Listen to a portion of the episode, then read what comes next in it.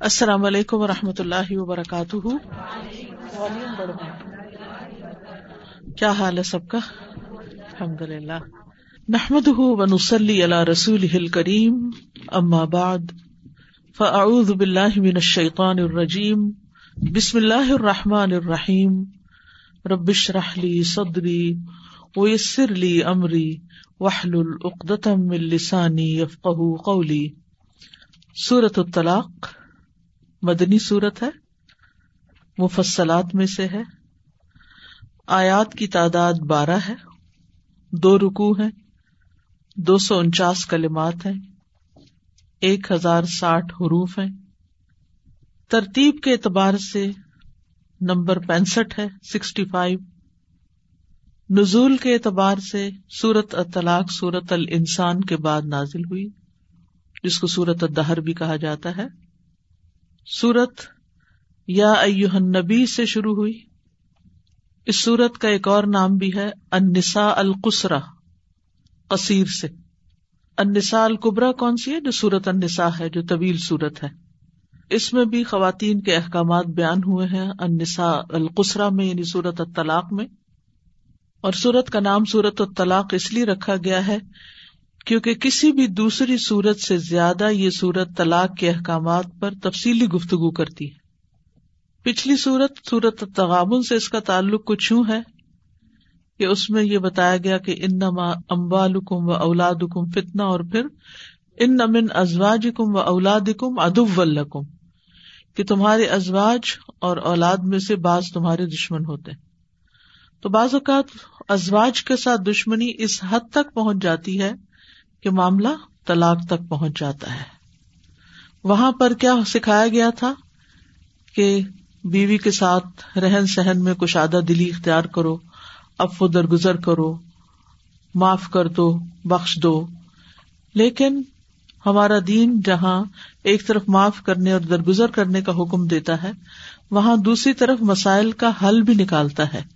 کہ اگر معاف کرنے سے بھی کام نہ چلتا ہو اور میاں بیوی کے درمیان اختلاف اس حد تک بڑھ جائے کہ آپس میں اکٹھا رہنے کی کوئی صورت باقی نہ رہے، تو اللہ سبحان تعالیٰ نے طلاق کی بھی اجازت دی ہے۔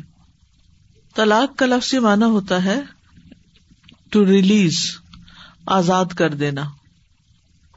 عبداللہ بن مسعود کہتے ہیں کہ سورت کے مضمون کی اندرونی شہادت بھی یہ ظاہر کرتی ہے کہ اس کا نزول لازمن سورت بکرا کی ان آیات کے بعد ہوا ہے۔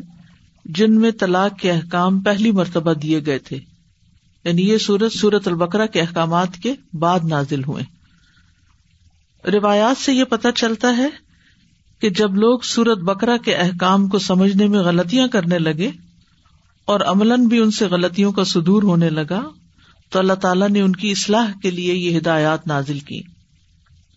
تو اسلام میں نکاح کی اصل نباہ ہے، آپس میں نبھانا۔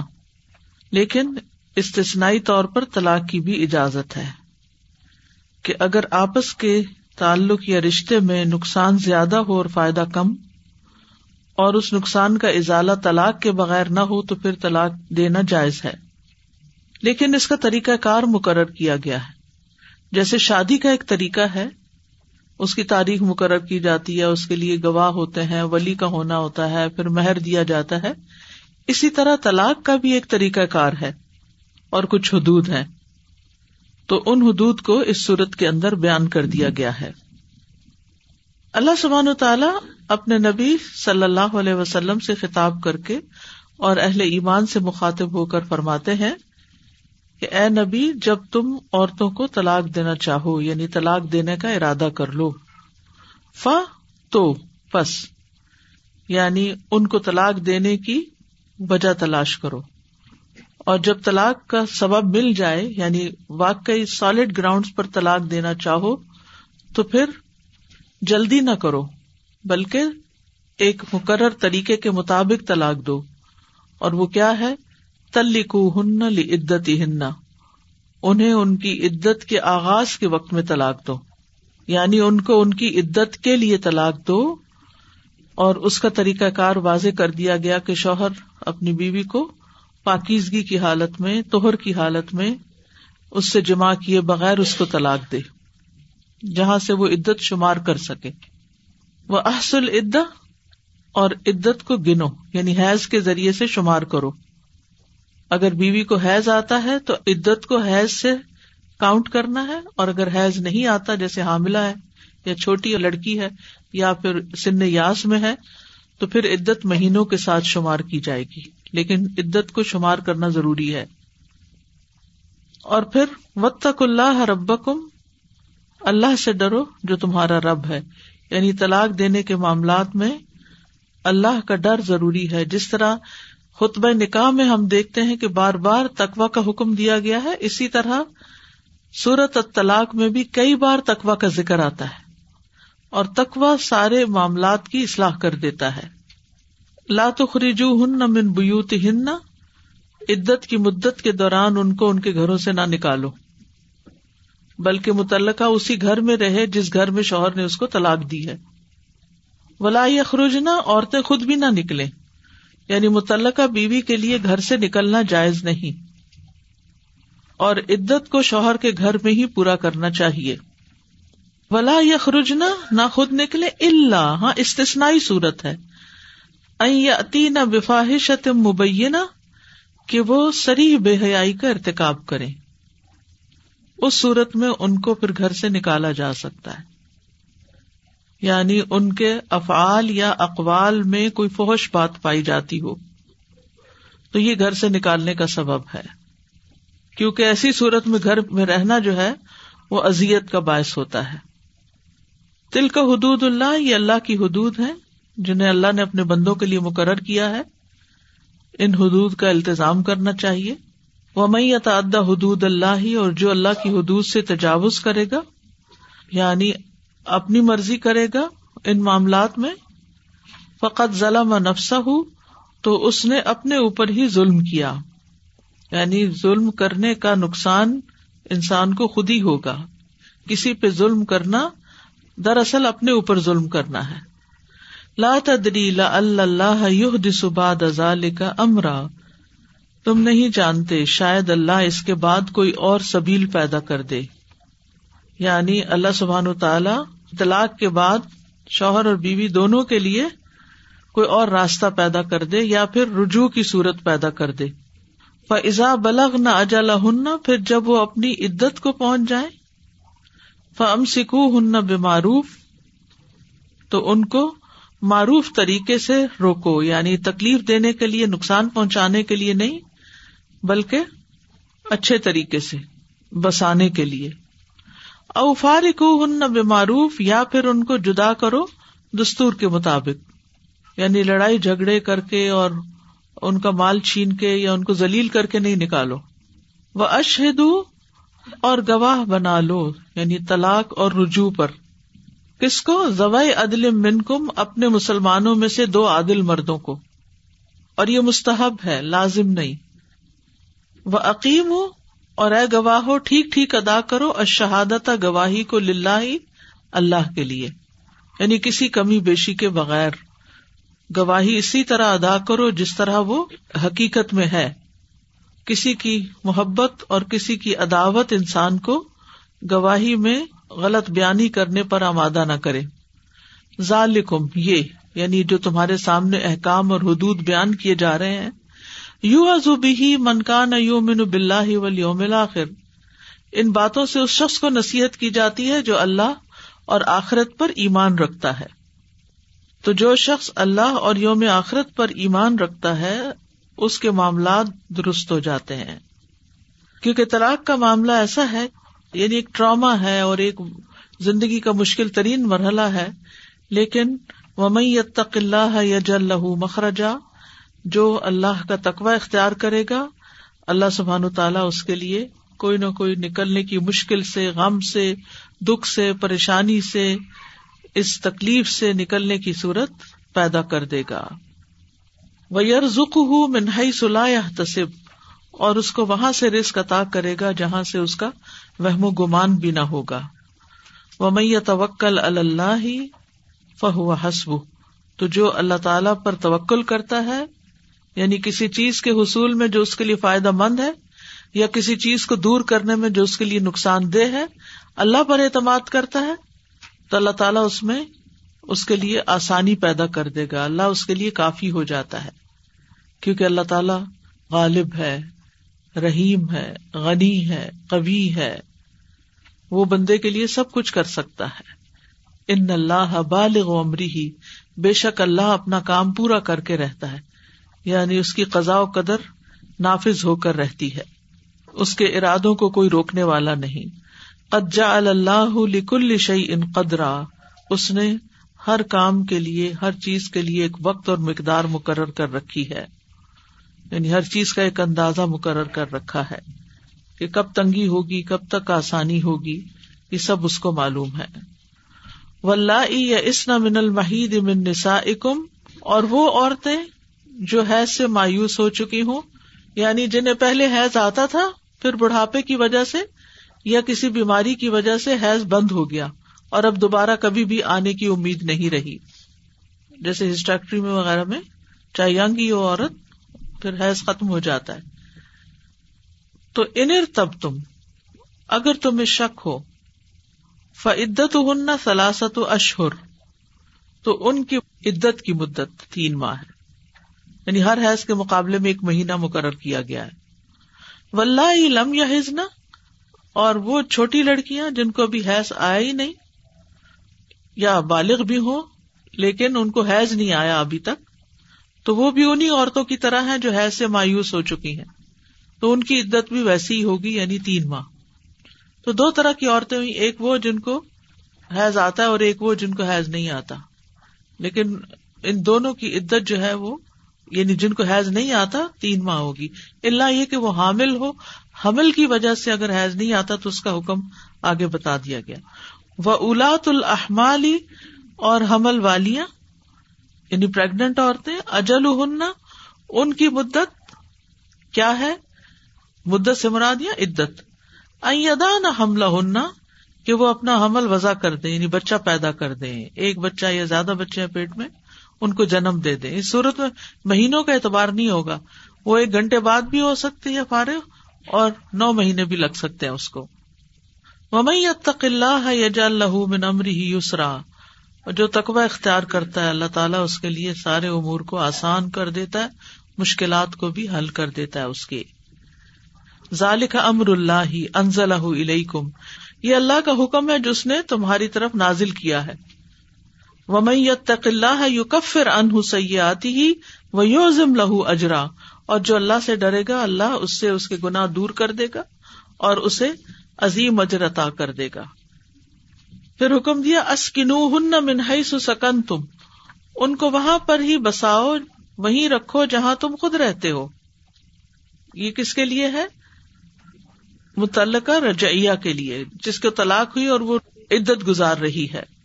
کیونکہ شوہر پر ابھی تک ان کا سکنا اور نفقہ ہے۔ سکنا کہتے ہیں رہائش کو اور نفقہ کہتے ہیں کھانا پینا۔ ضروریات زندگی مہیا کرنا۔ منہائی سو سکن تم جہاں تم خود رہتے ہو مم وجہ دیکھو اپنی طاقت کے مطابق، اپنی وسط کے مطابق۔ یعنی جو تمہارے پاس ہے، اس کے مطابق۔ ولا تو دار روح ہن اور اس دوران یعنی جب تم نے ان کو اپنے گھر میں رکھا ہوا ہی ہے، تو ان کو ستاؤ نہیں۔ ٹھیک ہے؟ نہ اپنے قول سے، نہ اپنے فیل سے۔ یعنی اس طرح نہ ستاؤ کہ وہ عدت پوری ہونے سے پہلے تنگ آ کے گھروں سے نکل جائیں۔ برائے نام رکھا ہوا بھی ہے اور تنگ کر کے ان کو نکالنے کے بھی طریقے سوچ رہے ہو۔ تو اس صورت میں پھر شوہر گھر سے نکالنے والے میں شمار ہوگا اور اللہ کی نافرمانی ہوگی، کیونکہ پیچھے اللہ تعالیٰ نے حکم دیا کہ ان کو لا تخری جو ہن بیوت ہننا تو اس آیت میں اللہ تعالیٰ نے متعلقات کو گھروں سے نکالنے سے روکا ہے اور متعلقات کو بھی گھر سے نکلنے سے منع کیا ہے۔ وہ ان کن نہ اولاد حمل اور اگر وہ صاحب حمل ہو حمل والیاں ہو تو پھر کیا کرو؟ انفک علیہ ان پر خرچ کرو، نان نفقہ دو ان کو۔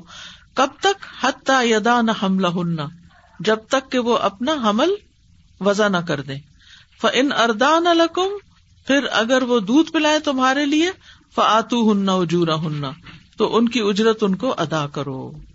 ٹھیک ہے؟ بچہ جب تک پیدا نہ ہو، چاہے چھ مہینے لگے، آٹھ مہینے لگے، تو عورت کی عدت تو ختم ہی نہیں ہوگی۔ اور وہ عدت کے دوران ہی اس کے اوپر شوہر کو اس کے علاج، معالجے، بچے کی پیدائش کا خرچہ، یہ سب کچھ شوہر ہی کو اٹھانا ہوگا۔ پھر اگر بچہ پیدا ہو گیا تو عدت تو ختم ہوگی، لیکن اب بچے کو دودھ پلانا ہے۔ تو ایسی صورت میں پھر عورت کو اجرت دی جائے گی اس دودھ پلانے کی۔ یعنی وہ نفقہ نہیں، کیونکہ نفقہ تو اب ختم ہو گیا۔ نفقہ تو عدت ختم ہونے تک ہوتا ہے۔ اور اب کیا ہے؟ اب اس کی اجرت طے کی جائے گی۔ اور یہ کس طرح طے کی جائے گی؟ بات امیر بین کم بے معروف یعنی میاں بیوی ایک دوسرے کو معروف کا حکم دے آپس میں میوچل انڈرسٹینڈنگ کے ساتھ یہ چیزیں طے کریں۔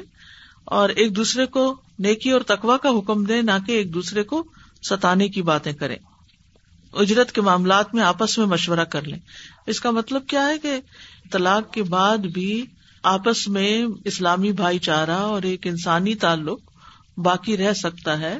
بعض اوقات بچے ہوتے ہیں، ان کے معاملات طے کرنے پڑتے ہیں۔ تو ہمارے ماحول میں تو پھر بالکل ہی ایک قسم کی ایسی خلی جھال کر دی جاتی ہے کہ وہ ایک دوسرے کے لیے حرام ہو جاتے ہیں، دشمن ہو جاتے ہیں اور بچے بےچارے پس جاتے ہیں۔ بچے جب شادی کی عمر کو پہنچتے ہیں تو اس وقت ان کو ماں باپ دونوں چاہیے ہوتے ہیں۔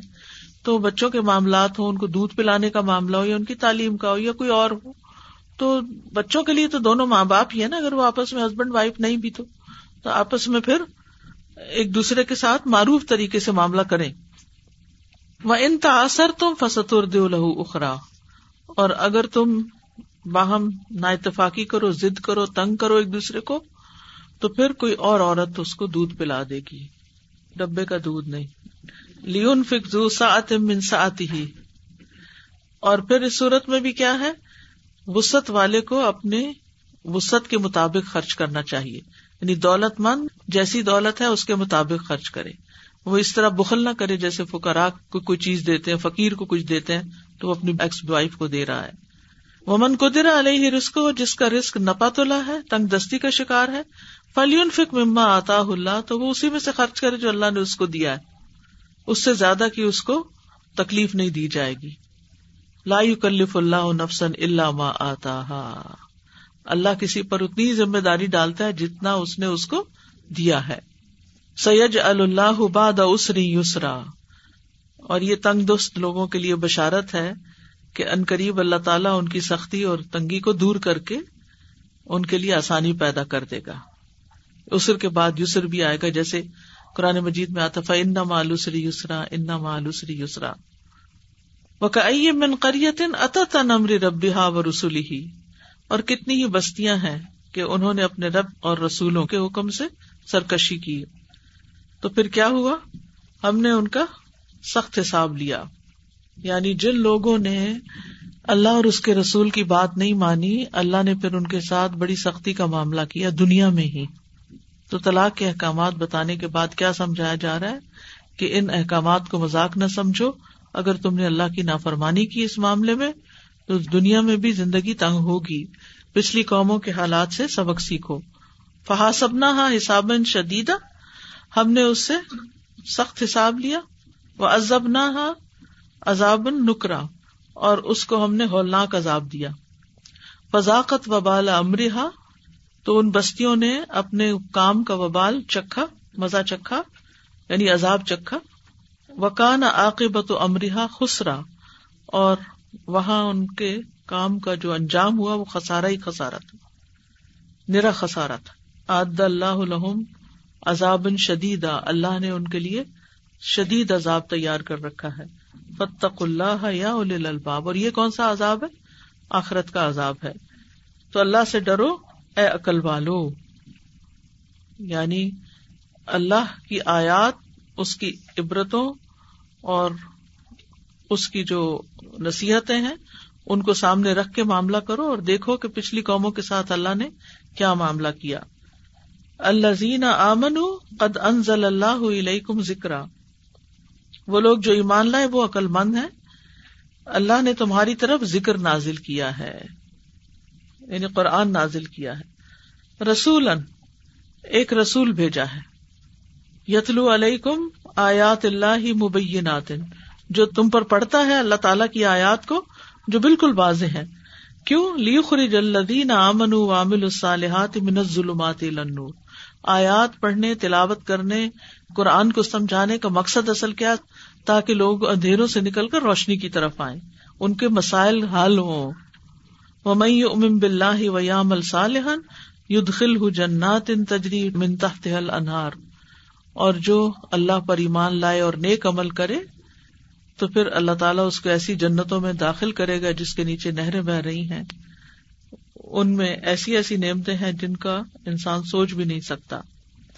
خالدین افیحا ابدا، قد احسن اللہ لہ رسکا وہ اس میں ہمیشہ ہمیشہ رہیں گے۔ اللہ نے ان کے لیے اچھا رسک تیار کر رکھا ہے۔ اور جو اس کے برعکس کام کرے، ان کے لیے پھر جہنم کی سزا ہے۔ اللہ اللہ خلا کا سب آسماوات پھر اللہ سبحانہ تعالیٰ خبر دے رہے ہیں کہ کون ہے اللہ؟ وہ جس نے ساتوں آسمان پیدا کیے ہیں۔ وہ کوئی معمولی ہستی نہیں ہے کہ تم اس کے ساتھ جو چاہو کرو۔ وہ من الرد مسلح اور زمین سے بھی انہیں کی مانند۔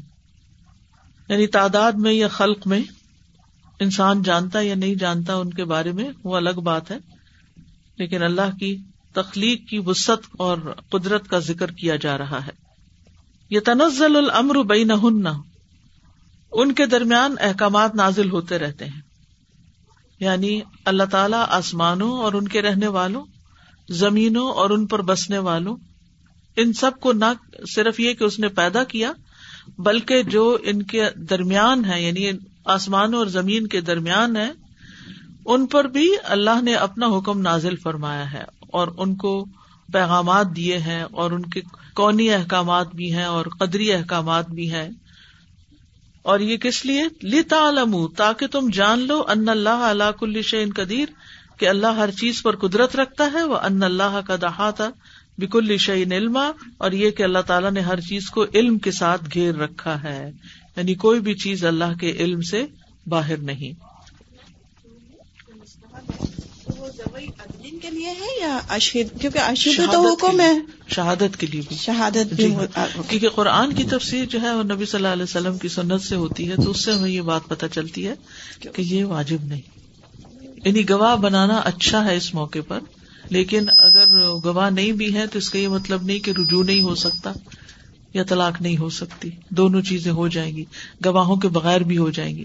لیکن جب گواہ ہوتے ہیں تو پھر کسی قسم کی کوئی غلط فہمی نہیں رہتی، کوئی کنفیوژن باقی نہیں رہتی۔ السلام علیکم سادہ یہ جو پریگنٹ عورت ہوتی ہے، ان کو اگر میاں نے طلاق دی تو آپ نے کہا کہ عدت میں وہاں رہنا ہے تو وہ جتنے ٹائم عدت کا ہوتا ہے اس میں ایک دوسرے سے مطلب تفصیل ابھی آگے آئے گی ان شاء اللہ اچھا، تعالیٰ۔ آپس میں ان کا کوئی ایسا ریلیشن نہیں ہو سکتا جو میاں بیوی کا ہوتا ہے کسی بھی قسم کا۔ حتیٰ کہ ایک دوسرے کو ٹچ بھی نہیں کریں گے صرف وہ وہاں رہے گی اور وہ بھی وہاں رہے گا۔ اگر اس نے اس طرح یعنی دوبارہ اس سے عورت سے تعلق قائم کرنا چاہا تو وہ رجوع ہو جائے گا۔ اعوذ باللہ من الشیطان الرجیم بسم اللہ الرحمن الرحیم یا ایوہا النبی اذا طلقتم النساء فطلقوهن لعدتهن وأحصوا العدة. واتقوا الله ربكم لا تخرجوهن من بيوتهن ولا يخرجن إلا أن يأتين بفاحشة مبينة وتلك حدود الله ومن يتعد حدود الله فقد ظلم نفسه. لا تدري لعل الله يحدث بعد ذلك أمرا. فإذا بلغن أجلهن فأمسكوهن بمعروف أو فارقوهن بمعروف وأشهدوا وأشهدوا ذوي عدل منكم وأقيموا الشهادة لله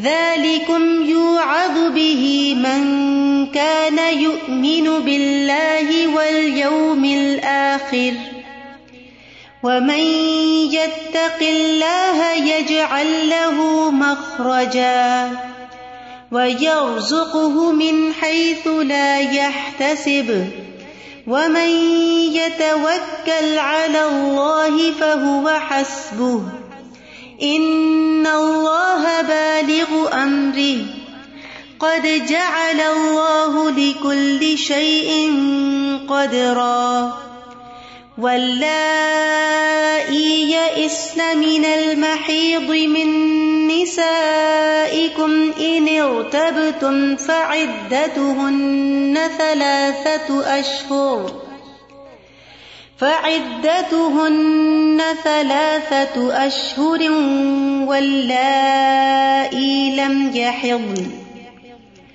وأولاة الأحمال أجلهن أن يضعن حملهن ومن يتق الله يجعل له من أمره يسرا ذلك أمر الله أنزله إليكم ومن يتق الله يكفر عنه سيئاته ويعظم له أجرا أسكنوهن من حيث سكنتم من وجدكم ولا تضاروهن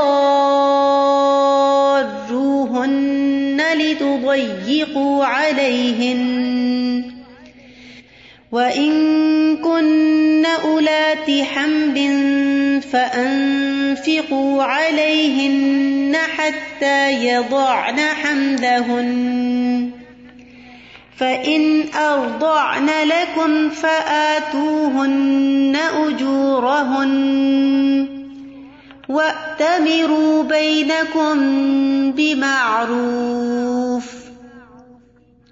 وإن تعاسرتم فسترضع له أخرى لينفق ذو سعة من سعته ومن قدر عليه رزقه فلينفق مما آتاه الله لا يكلف الله نفسا إلا ما آتاها سيجعل الله بعد عسر يسرا وكأي من قرية عتت عن أمر ربها ورسله فحاسبناها حسابا شديدا فحاسبناها حسابا شديدا وعذبناها عذابا نكرا. فذاقت وبال أمرها وكان عاقبة أمرها خسرا. أعد الله لهم عذابا شديدا. فاتقوا الله يا أولي الألباب الذين آمنوا. قد أنزل الله إليكم ذكرا. رسولا يتلو عليكم آيات الله مبينات ليخرج الذين آمنوا. ليخرج الذين آمنوا وعملوا الصالحات من الظلمات إلى النور. ومن يؤمن بالله ويعمل صالحا يدخله جنات يدخله جنات تجري من تحتها الأنهار خالدين فيها أبدا. قد أحسن الله له رزقا. الله الذي خلق سبع سماوات ومن الأرض مثلهن يتنزل الأمر بينهن. يتنزل الأمر بينهن. لتعلموا أن الله على كل شيء قدير أن الله على كل شيء قدير وأن الله قد أحاط بكل شيء علما آپ جو کلاس میں آتے ہیں، ترجمہ یاد کرتے ہیں، تفسیر پڑھتے ہیں، تو آپ کا جو ٹارگیٹ ہے وہ یہ ہونا چاہیے کہ جب آپ قرآن کی تلاوت کریں تو آپ کو اس کا پورا مطلب ساتھ ساتھ سمجھ میں آتا جائے۔ آپ یوں سمجھے کہ جیسے یہ آپ اپنے مصحف سے خود پڑھ رہے ہیں۔ اس وقت تو مائنڈ میپ دیکھ رہے ہیں اور تلاوت کوئی اور کر رہا ہے، لیکن اگر یہی تلاوت آپ کر رہے ہوں اور آپ کے سامنے مصحف کھلا ہوا ہو، تو آپ کو قرآن سمجھ آنا چاہیے۔ اور یہ بہت بڑی ایک سعادت ہے کسی بھی انسان کے لیے، اللہ تعالیٰ کی رحمت ہے کہ اللہ کا کلام اس کو سمجھ آنا شروع ہو جائے۔ اور اس کے لیے شروع میں اگر آپ کو ترجمہ پکا یاد نہیں بھی رہتا، بھول جاتا ہے، تو آپ یہی لفظی ترجمے والے قرآن سے تلاوت کی عادت ڈال لیں، تو نیچے ساتھ ساتھ دیکھ بھی سکتے ہیں جہاں کوئی چیز سمجھ نہ آئے۔ اس طرح اگر ہم روز کی تلاوت کریں اور روز ہماری زندگی میں قرآن کی روشنی شامل ہو جائے، تو بہت سے مسائل کا ہمیں حل بھی ملتا جائے اور اس کے ساتھ ساتھ یہ جو دلوں کے اندھیرے اور غموں کے اندھیرے اور بہت ساری کنفیوژن ہمارے ساتھ رہتی ہیں، وہ بھی دور ہو جائے۔ یعنی بہت سے لوگ ہیں جن کے پاس سب کچھ ہے، لیکن دل کا چین نہیں ہے۔ تو اللہ بکر اللہ تطمئن القلوب۔ لیکن اس ذکر میں سب سے بڑی چیز اللہ کی کتاب ذکر انزل اللہ علیکم ذکر یہ ذکر اللہ نے نازل کیا۔ تو اس کے ساتھ جو رہنمائی ملتی ہے، وہ انسانوں کی زندگی کو سیدھے رستے پر لگاتی ہے۔ اور اس سے انسانوں کو خیر نصیب ہوتی ہے۔